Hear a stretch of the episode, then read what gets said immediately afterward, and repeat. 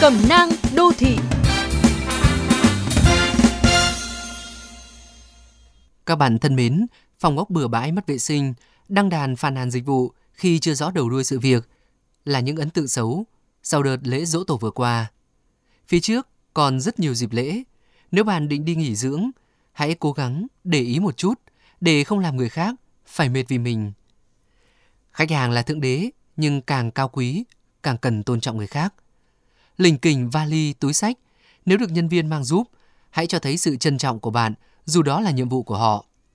Khi chờ lên phòng, nên gọn gàng tư trang, tránh vương víu xung quanh. Ngoài ra, sẵn sàng giấy tờ trên tay sẽ giúp bạn hoàn thành gọn lẹ thủ tục lễ tân.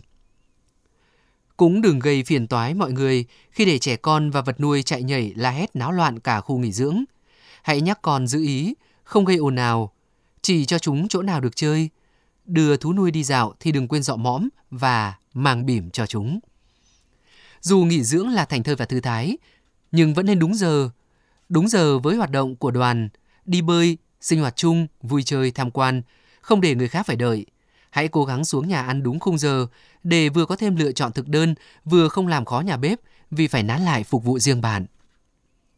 Ngoài ra, cũng rất nên tuân thủ quy tắc dùng đồ nhà tắm để nhân viên vệ sinh đỡ thêm việc.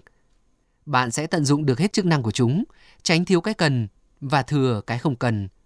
Nên lưu ý lịch dọn phòng mỗi ngày và ủng hộ công việc của các nhân viên bằng cách đừng lưu cữu khăn, giấy rác bẩn ở trong nhà tắm quá lâu.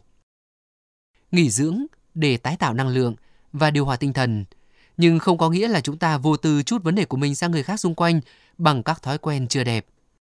Sẽ là không trọn vẹn nếu sự nghỉ ngơi thả lỏng của bạn lại gây mệt cho những người xung quanh.